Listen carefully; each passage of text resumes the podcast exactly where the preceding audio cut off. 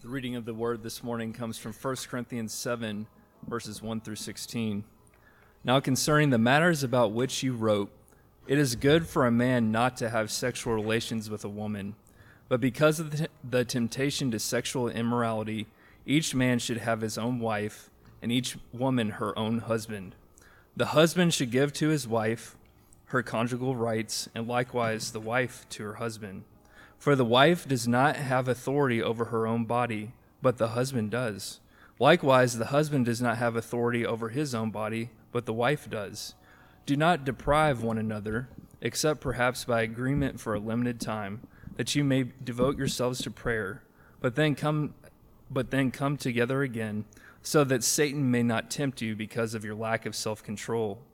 Now as a concession, not a command, I say this: I wish that all were as I myself am, but each has his own gift from God, one of one kind and one of another.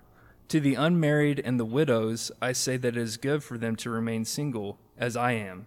But if they cannot exercise self control, they should marry, for it is better to marry than to burn with passion.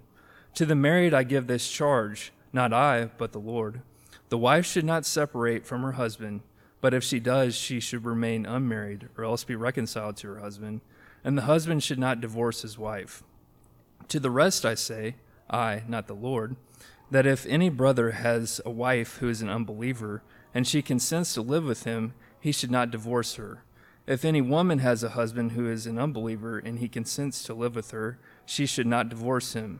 For the unbelieving husband is made holy because of his wife and the unbelieving wife is made holy because of her husband. Otherwise, your children would be, would be unclean, but as it is, they are holy. But if the unbelieving partner separates, let it be so. In such cases, the brother or sister is not enslaved. God has called you to peace. For how do you know, wife, whether you will save your husband? Or how do you know, husband, whether you will save your wife? The grass withers and the flowers fade. The word of our God stands forever. Let's pray. Father in heaven, I pray that you would uh, open our eyes to behold uh, wonderful things from your word this morning, that you would give us uh, hearts to receive uh, what you have to show us by your Spirit uh, in your word, that you would give us minds to understand, um, and that we would be uh, intent upon putting the scriptures to work when all is said and done because of what Christ has done in us. And it's in His name that we pray this morning. Amen. So, we tend to uh, live in extremes in our world. We're either hot or cold when it comes to certain issues that are in our life. Uh, we're either a Republican or Democrat. Usually, we're never right down the middle. Uh, we're either conservative or liberal. We're either a, a Calvinist or, or, or an Arminian. Uh, we, we're, we're, we're for this and against that simply and only because we're for this, we feel like we have to be against that. And so we're dealing with these extremes in our life. And extremes are what Paul is dealing with in the church in Corinth. We saw last week in chapter 6, he was dealing with one, the one extreme of, of just licentiousness, or, or what I'm going to call this morning hedonism. And then this morning in our text, Paul is dealing with the opposite extreme, which is asceticism, or what we would call also legalism.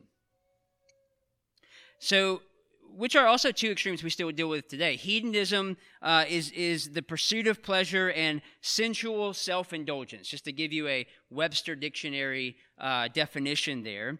We also know that is licentiousness, that we are free to do whatever we want. Uh, but we can say with confidence that the broader culture in which we live is extremely hedonistic.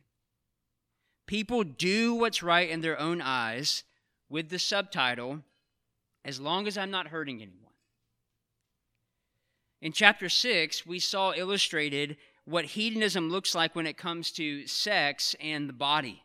The Corinthians were believing and living the cultural mantra that said, all things are lawful for me. My body will be destroyed, therefore I can do whatever I want to with my body, with whom I, whomever I want with it. And a lot of this comes down to both the church at some level, and our world giving us this distorted understanding concerning the body, our own bodies, our own physical bodies, and sex.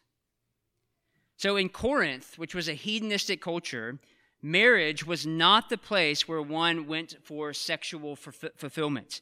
Your wife in that in that time was a symbol of status and for procreation, for making uh, giving giving the husband children to pass on the family name. Nothing more. Prostitution was the place of sexual enjoyment and fulfillment. That's where they went for that. The problem that was happening was the hedonism of Corinth was starting to creep into the church. We saw that last week. Christians were saying, yeah, we can do whatever we want with our body. We can have sex with whomever we want to because our bodies are going to be destroyed.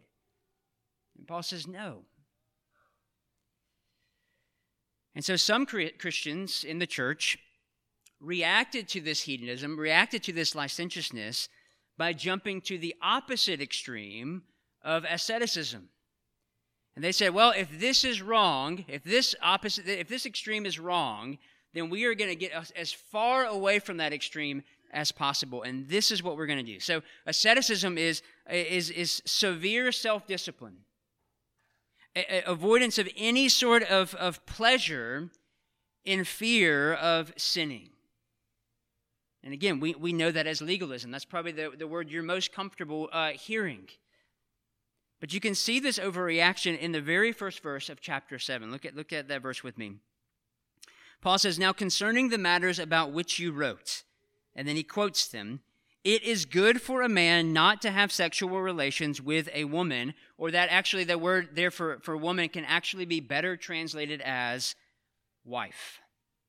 So it is good for a man not to have sexual relations with his wife. So in, in this verse, and in chapter 6, verse 12, and chapter 8, verses 1 and 4, Paul is quoting what they have said in a letter that they wrote to him. So they are actually voicing concern about living in a hedonistic culture, and they're concerned about it because it's creeping into the church. And so now they are asking Paul for advice and wisdom and direction. What do we do here, Paul? Because now they were saying and practicing at some level, we shouldn't have sex at all. If, if sex is this bad and can be abused in this way so much, then we need to stop it altogether, even within marriage. So now that Paul has addressed one misunderstanding of how the gospel plays out in everyday life, another misunderstanding arises out of that. Because they're saying, yes, we agree with that, Paul, and so we're just going to do the opposite, and this is what it looks like. And let me just say, just as kind of a side note, that's okay.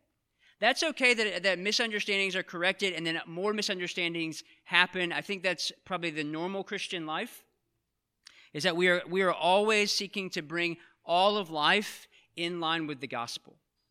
And so that's what Paul is doing here with the Corinthian church once again.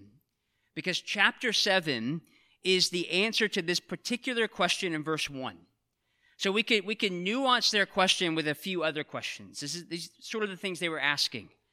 If all this is true about sex and sexual freedom and all those things, it is better not to have sex with. Is it better not to have sex with anyone? Well, perhaps those who are single should remain single because we don't want to tempt them. Or, or, or those who are married should stop having sex altogether. And surely, if you are united with Christ, like this, it must be impossible to continue to be united in marriage to a non believer. Shouldn't one rather be separated or divorced? And these are the questions that Paul is going to address here. Essentially, because what we see happening is this jump from extremes.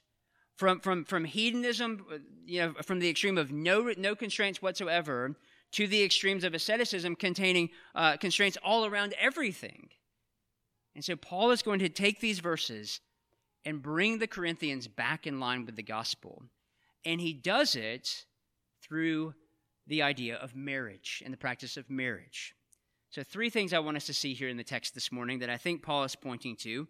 One is the joy of marriage, two is the burden of marriage, and then three is the archetype of marriage. So, the joy of marriage, the burden of marriage, and the archetype of marriage. So, first, the joy of marriage. Look with me at verses 1 and 2 of chapter 7. Now, in response to the matters you wrote about, it is good for a man not to have sexual relations with a woman or his wife, but because sexual immorality is so common, each man should have sexual relations with his own wife, and each woman should have sexual relations with her own husband. I'm using this, the Christian Standard Version of the Bible. Um, so uh, I think what was read earlier was the ESV.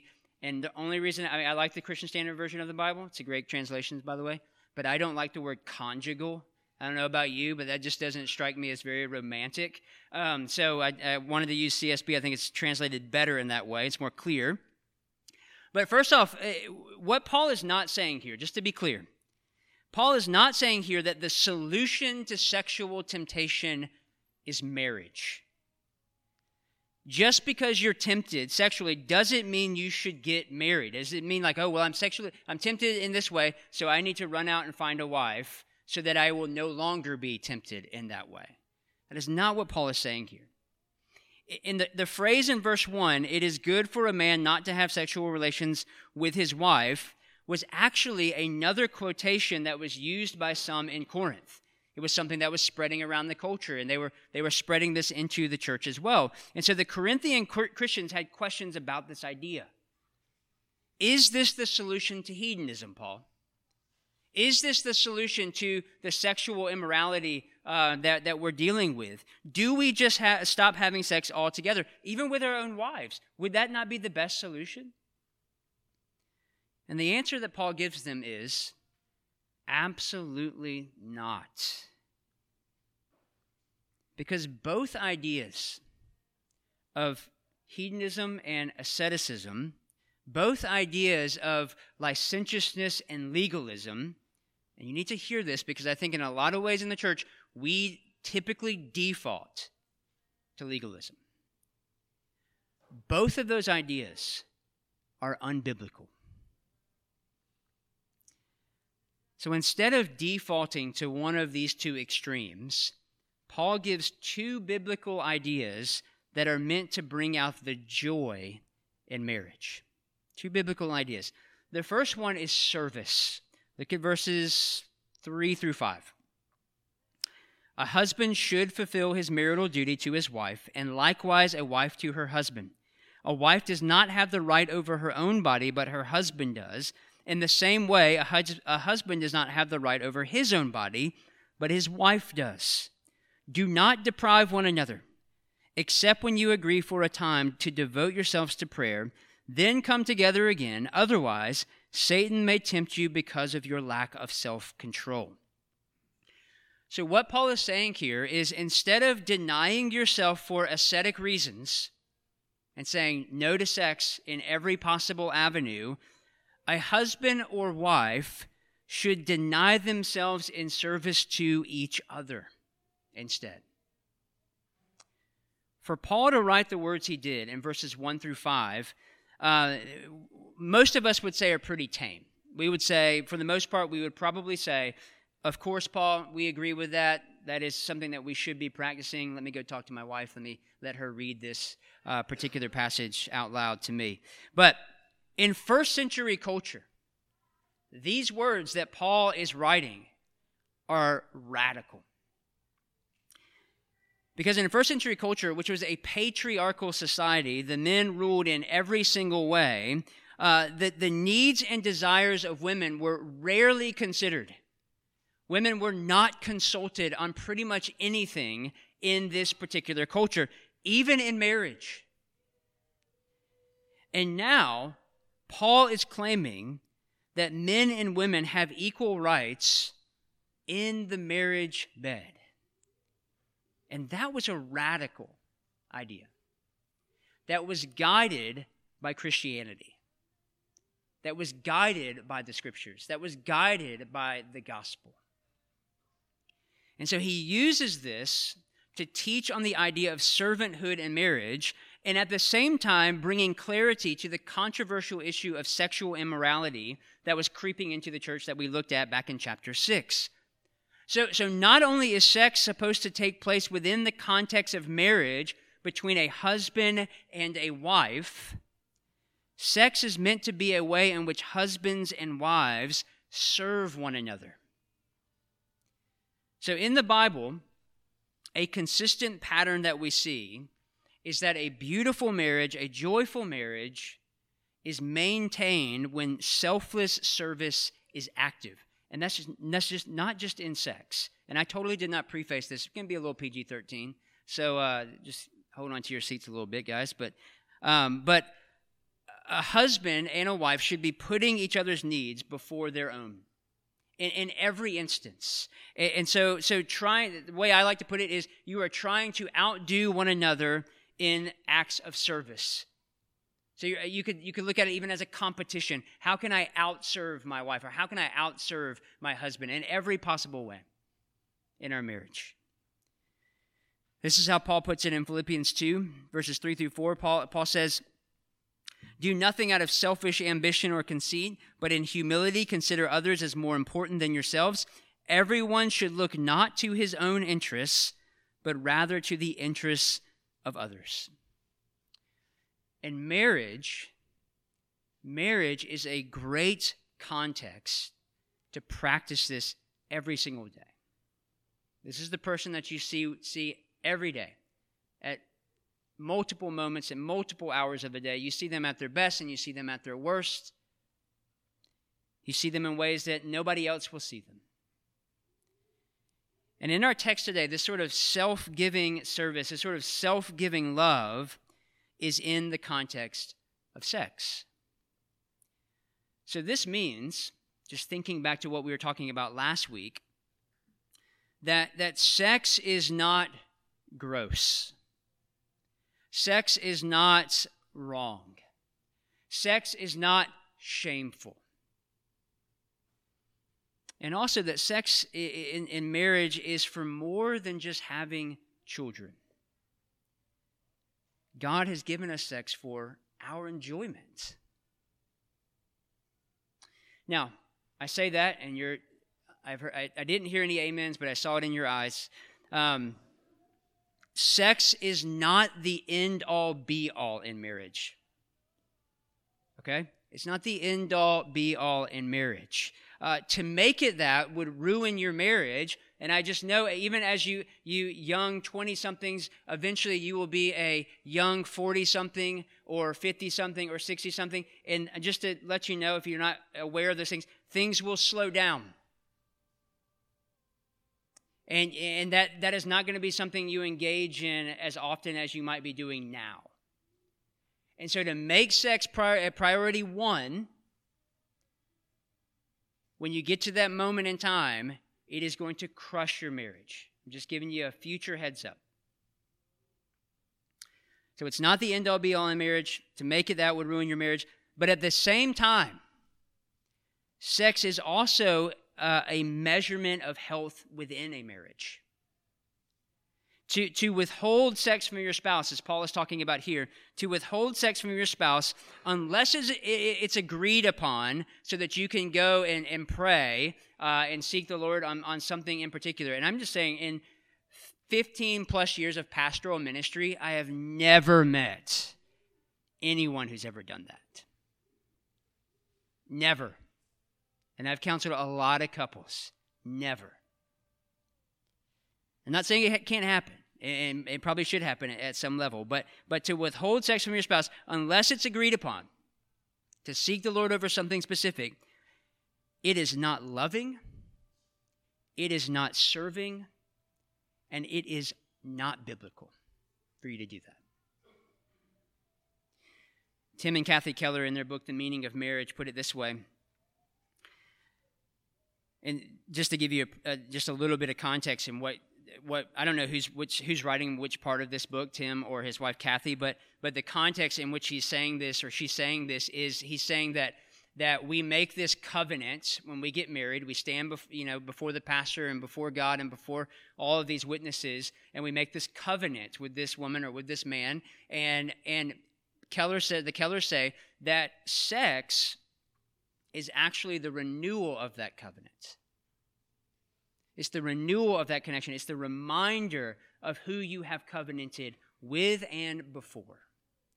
And so they say this about sex. Sex is perhaps the most powerful God created way to help you give your entire self to another human being. Sex is God's appointed way for two people to reciprocally say to one another, I belong completely, permanently, and exclusively to you. You must not use sex to say anything less than that. So, service is one way to bring out the joy in marriage. The second way that Paul describes a joyful marriage is through commitment to one another. Look at verses 10 through 16. Jump over there with me. But Paul writes this He says, To the married I give this command, not I, but the Lord. A wife is not to leave her husband, but if she does leave, she must remain unmarried or be reconciled to her husband. And a husband is not to divorce his wife. but I, not the Lord, say to the rest if any brother has an unbelieving wife and she is willing to live with him, he must not divorce her. Also, if any woman has an unbelieving husband and he is willing to live with her, she must not divorce her husband. For the unbelieving husband is made holy by the wife, and the unbelieving wife is made holy by the husband. Otherwise, your children would be unclean, but as it is, they are holy. But if the unbeliever leaves, let him leave. A brother or sister is not bound in such cases. God has called you to live in peace. Wife, for all you know, you might save your husband. Husband, for all you know, you might save your wife. It's a very practical advice that Paul is, is giving to the Corinthians uh, in these verses. So I just I, re- I just read a recent study. It's like a 2023 study uh, which is very rare to find. Um, but I just Googled a study on this, and a really reliable source popped up. Don't don't uh, don't worry. Um, but it said that uh, the number one reason for getting a divorce nowadays is lack of commitment. Number one reason for divorce now is lack of commitment. And this is what the study says marriage is not always easy. So, success requires both spouses to be dedicated to their union and serious about making it last. That's why it is not surprising that a lack of commitment could spell disaster for a couple. Now, I'm sure there's, there's lots of nuance to, to what they mean by commitment uh, that could fall into that word, but I think it's really important that we understand that even in the broader culture, that lack of commitment can lead to divorce. And Paul here is giving practical wisdom concerning this topic of what it means for Christians in the church to be committed to one another in marriage. So, marriage is not to be a temporary relationship that one can easily escape simply because things get hard. You know, when you hit those bumps in the road that you do not think that you can overcome, or, or, or, or, things don't turn out the way that you expected. So this person that you married, uh, and now that you've been married with married to them for a week or a month or six months or a year or whatever, you realize this is not the person that I was dating. And just so you know, this is the exact person you were dating. They were just playing a little game with you, and we all do it if you're married. You all do, you all play this game. You all kind of paint yourself into this perfect light, but when you get uh, when you get behind closed doors as a married couple, the, the, the real self comes out. But, but even so, it is not a means in which you get out of the marriage. Which is to say, if, if you are one that, that likes to use divorce, the word divorce, as a threat against your spouse, so you're getting a heated argument and you say, you know what, I can, we should divorce. That's what we should do. And that's your common pattern, and that's what you default to. Um, let me just tell you that when you are doing that, you are actually walking in sin towards your spouse. And, and most importantly, you are actually walking in sin before God. And I would say if that is you, that you need to repent of that sin to your spouse, but also to repent of that sin to God. Because you're using something that is very trite and what God says not to do as a threat against that person that you have given your entire life to. Marriage is a commitment. That's why we say vows on our wedding day. Uh, the vows that I use with, with couples go something like this. And I have them repeat it. They're standing literally as close to this mic as I am to this mic. Uh, right now, I'm to this couple. I can hear them do it. I see them do it. And, some of the words are from this day forward, forsaking all others and clinging only to you. Like you are the one. You are the chosen one. Like there is no one else that I'm, I'm done dating. I'm deleting the dating apps. I hope you've already done that way before the, the wedding day, but I, there's no one else in my life. I am committed to you, clinging, clinging only to you, for better, for worse, for richer, for poorer, in sickness and in health. I will cherish you and love you as Christ loved the church till death do us part. Not divorce. Till death do us part. See, and, and I think sometimes we, we, I said these words, you know, when, when, when I married Tara. And so I'm sure a lot of you married folks said these exact same words. But do you really, do you really listen to them and let them sink in? For better or worse. Not everything's going to be rosy all the time. And I know some of you are going through hard things. Uh, for richer, for poor, You're, you're not, you're not always going to have money. Sometimes you will be poor. We have been. we still are. Um, sickness and in health. Like you, you're you're going you're you are going to get sick. You and that and that's not just the man flu that, that, that husbands like to get sometimes, but even so, like you might get cancer. You might you might be paralyzed. You might become uh, uh you know wheelchair bound.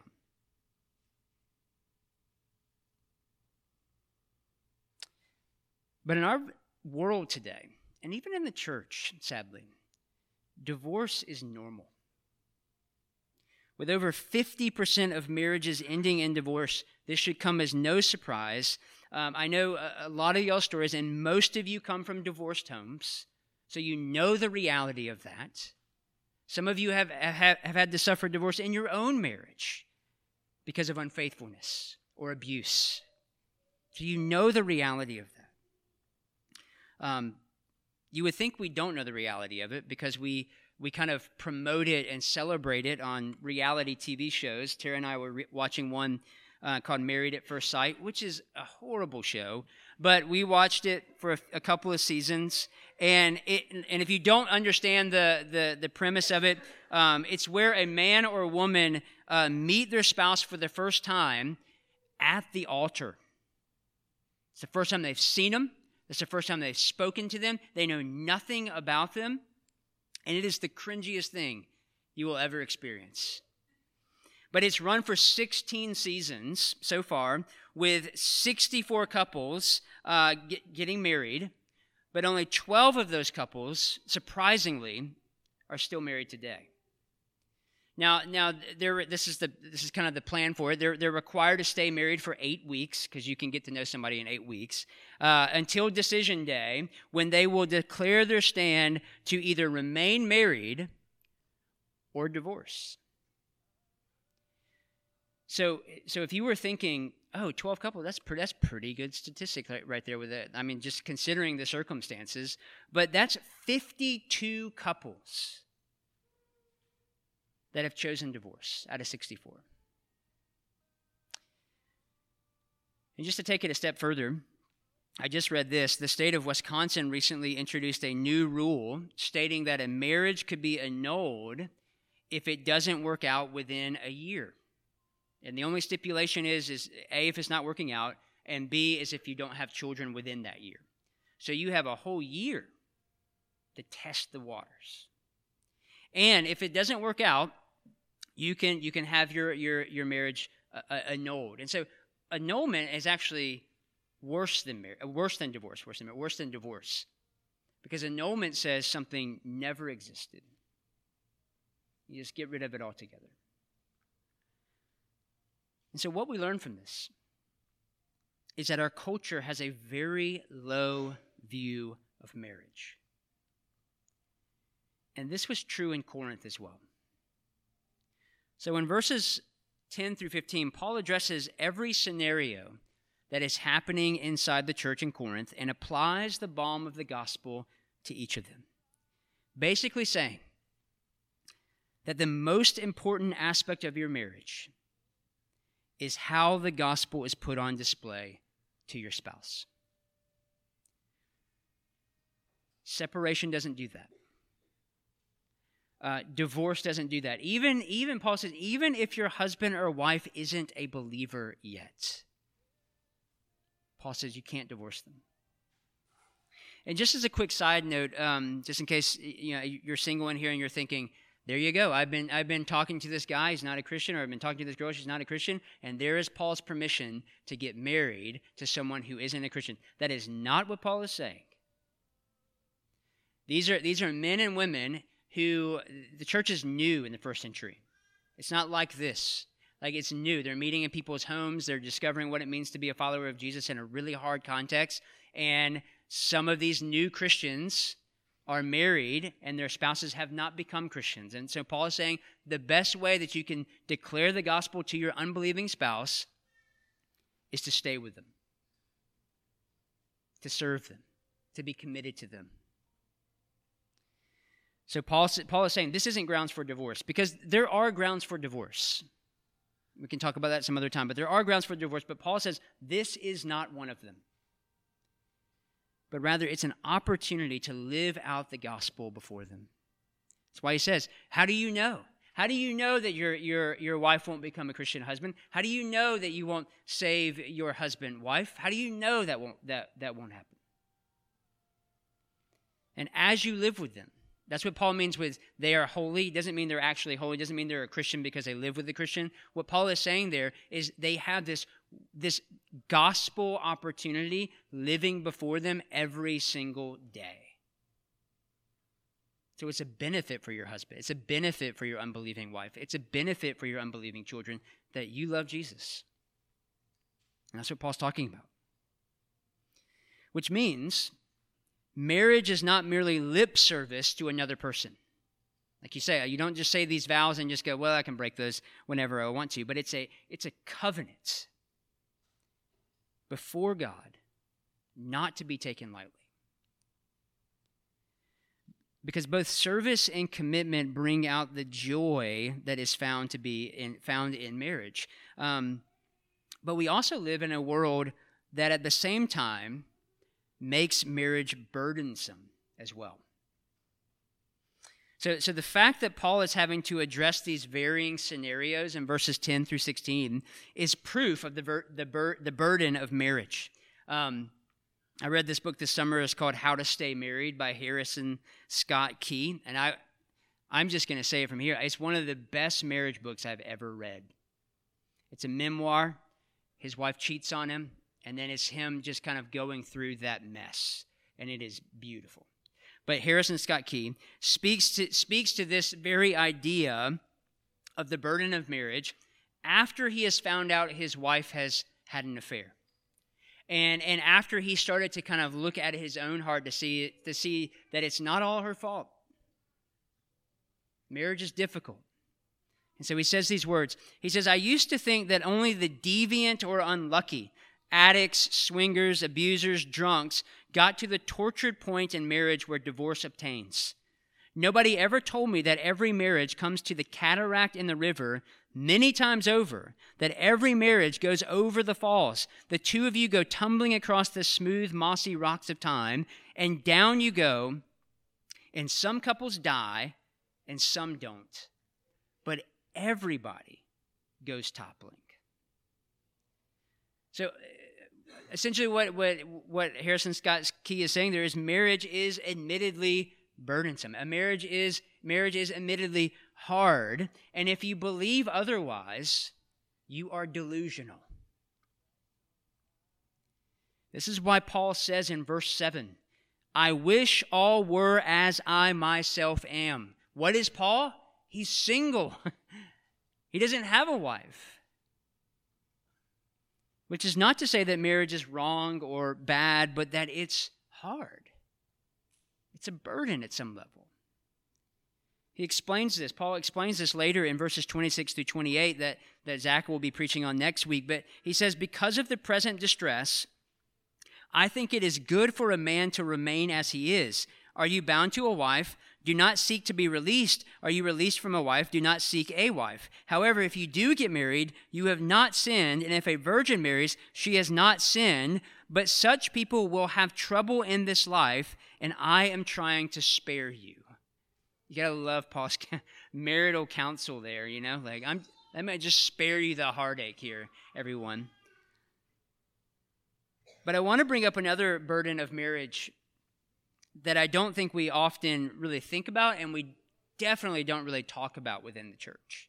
Um, and I think I think Paul is dealing with this here, eh, this particular burden in verses six through nine, where he is specifically addressing those who are single and those who are single again, the, the, the widows in, in the church. Paul says, I say this as a concession, not as a command. I wish that all people were as I am, but each has his own gift from God. One person has this gift, another has that. I say to the unmarried and to, and to widows, it is good for them if they remain as I am. But if they do not have self control, they should marry, since it is better to marry than to burn with desire. So, I think as married people, just listen to me quickly, married folks. As married people, we have a tendency to make marriage into the ideal life that it is the end all be all, that it is the ultimate goal. And once we attain it, we have succeeded. We put it on a pedestal. We, we make it this goal that everyone else in your life must achieve in order to attain true happiness and true fulfillment. And maybe not on purpose, but we look down upon our single friends as less happy or, or, or less fulfilled because they aren't married yet. And we say, "Oh, poor you. Let me let me help you out. I know a perfect person for you," or eh, which is not wrong. But if it's motivated by sadness or motivated by this desire that you are not uh, completed until you have a husband or until you have a wife, that's wrong. Tim and Kathy Keller uh, have a whole chapter in their book, The Meaning of Marriage, on singleness. And, and they say this Western culture tempts us to put our hopes in apocalyptic romance and finding complete spiritual and emotional fulfillment in the perfect mate. Innumerable Disney style popular culture narratives begin telling life stories only when two parties are about to find true love, and then once they do, the story fades out. The message is that what matters in life is found is finding romance in marriage. Everything else is prologue and afterward. So both traditional and Western cultures can make singleness seem like a uh, a subhuman condition. And I really believe that we've done that. So for singles, you, you need to understand, to say all that, you need to understand that you are not lesser because you are single. But you also need to understand that God is not punishing you. God is not trying to just like, uh, you know, just to test you or, or whatever it might be, but He has called you to be single at this moment in time and, and in this particular season, this is you're, you're called to live a biblically single life.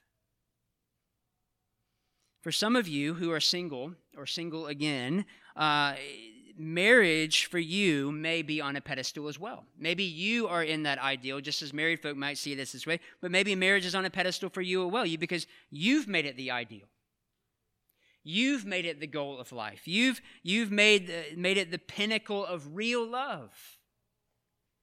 And anything less than that, anything less than marriage to you, is disappointing and a crushing blow.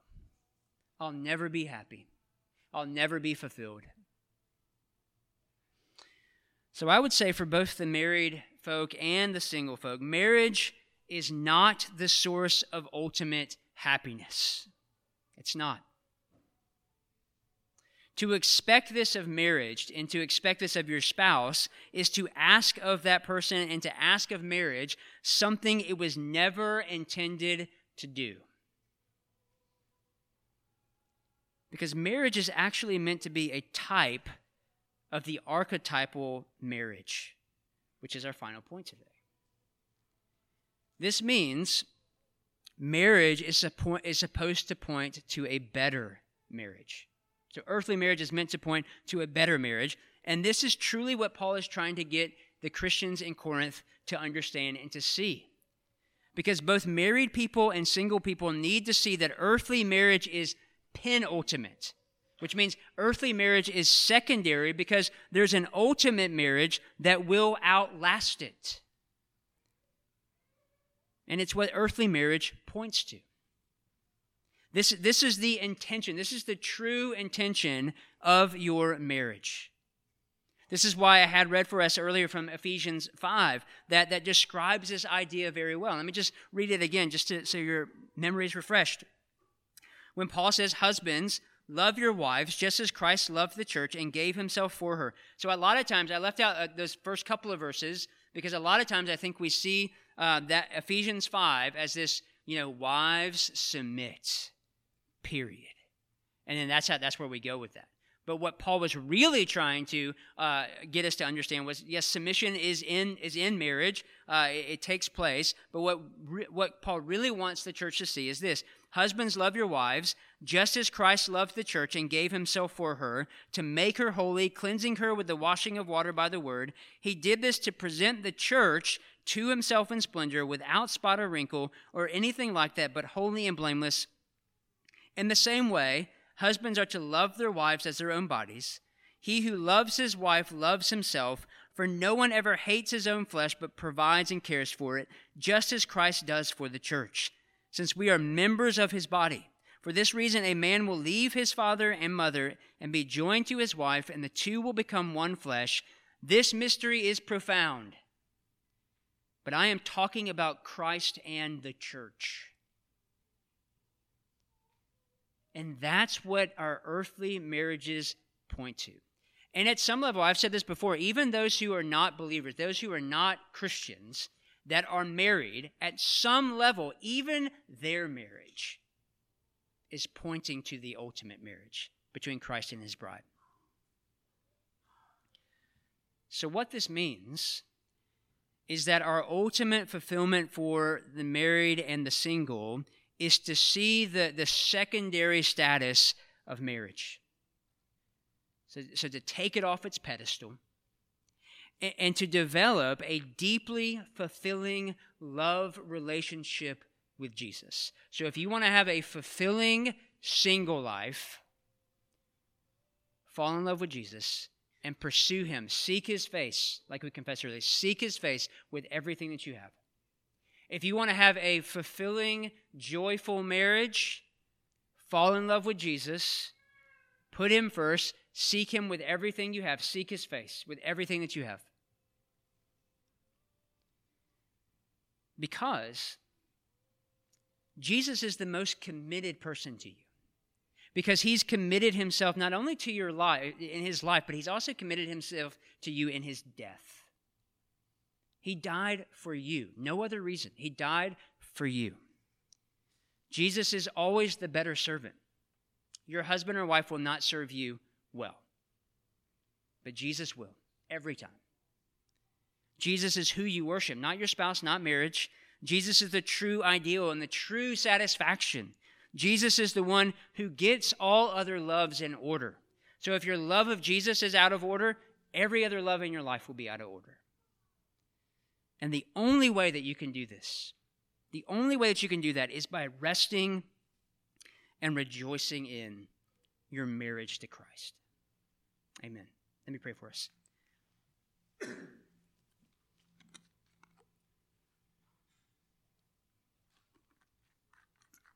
Father in heaven, it is it is very easy for us, even as Christians, to make other things ultimate because they're good. Sex is good, marriage is good, all those things are good. And so we can very easily make those things the most important things in our life. And as we do that, we, we make Jesus second, we make our relationship with Him second. And everything else gets out of order. Our marriage is out of order, our, our singleness is out of order, our families are out of order, our relationships with our friends and family members are all out of order. Because our love of you is not priority number one. And so I pray that out of all of the things that were said today, that that would be the most important thing that we remember is to make Jesus priority number one in our life, to allow Him to order our loves because we love Him most. And it's in His name that we pray. Amen.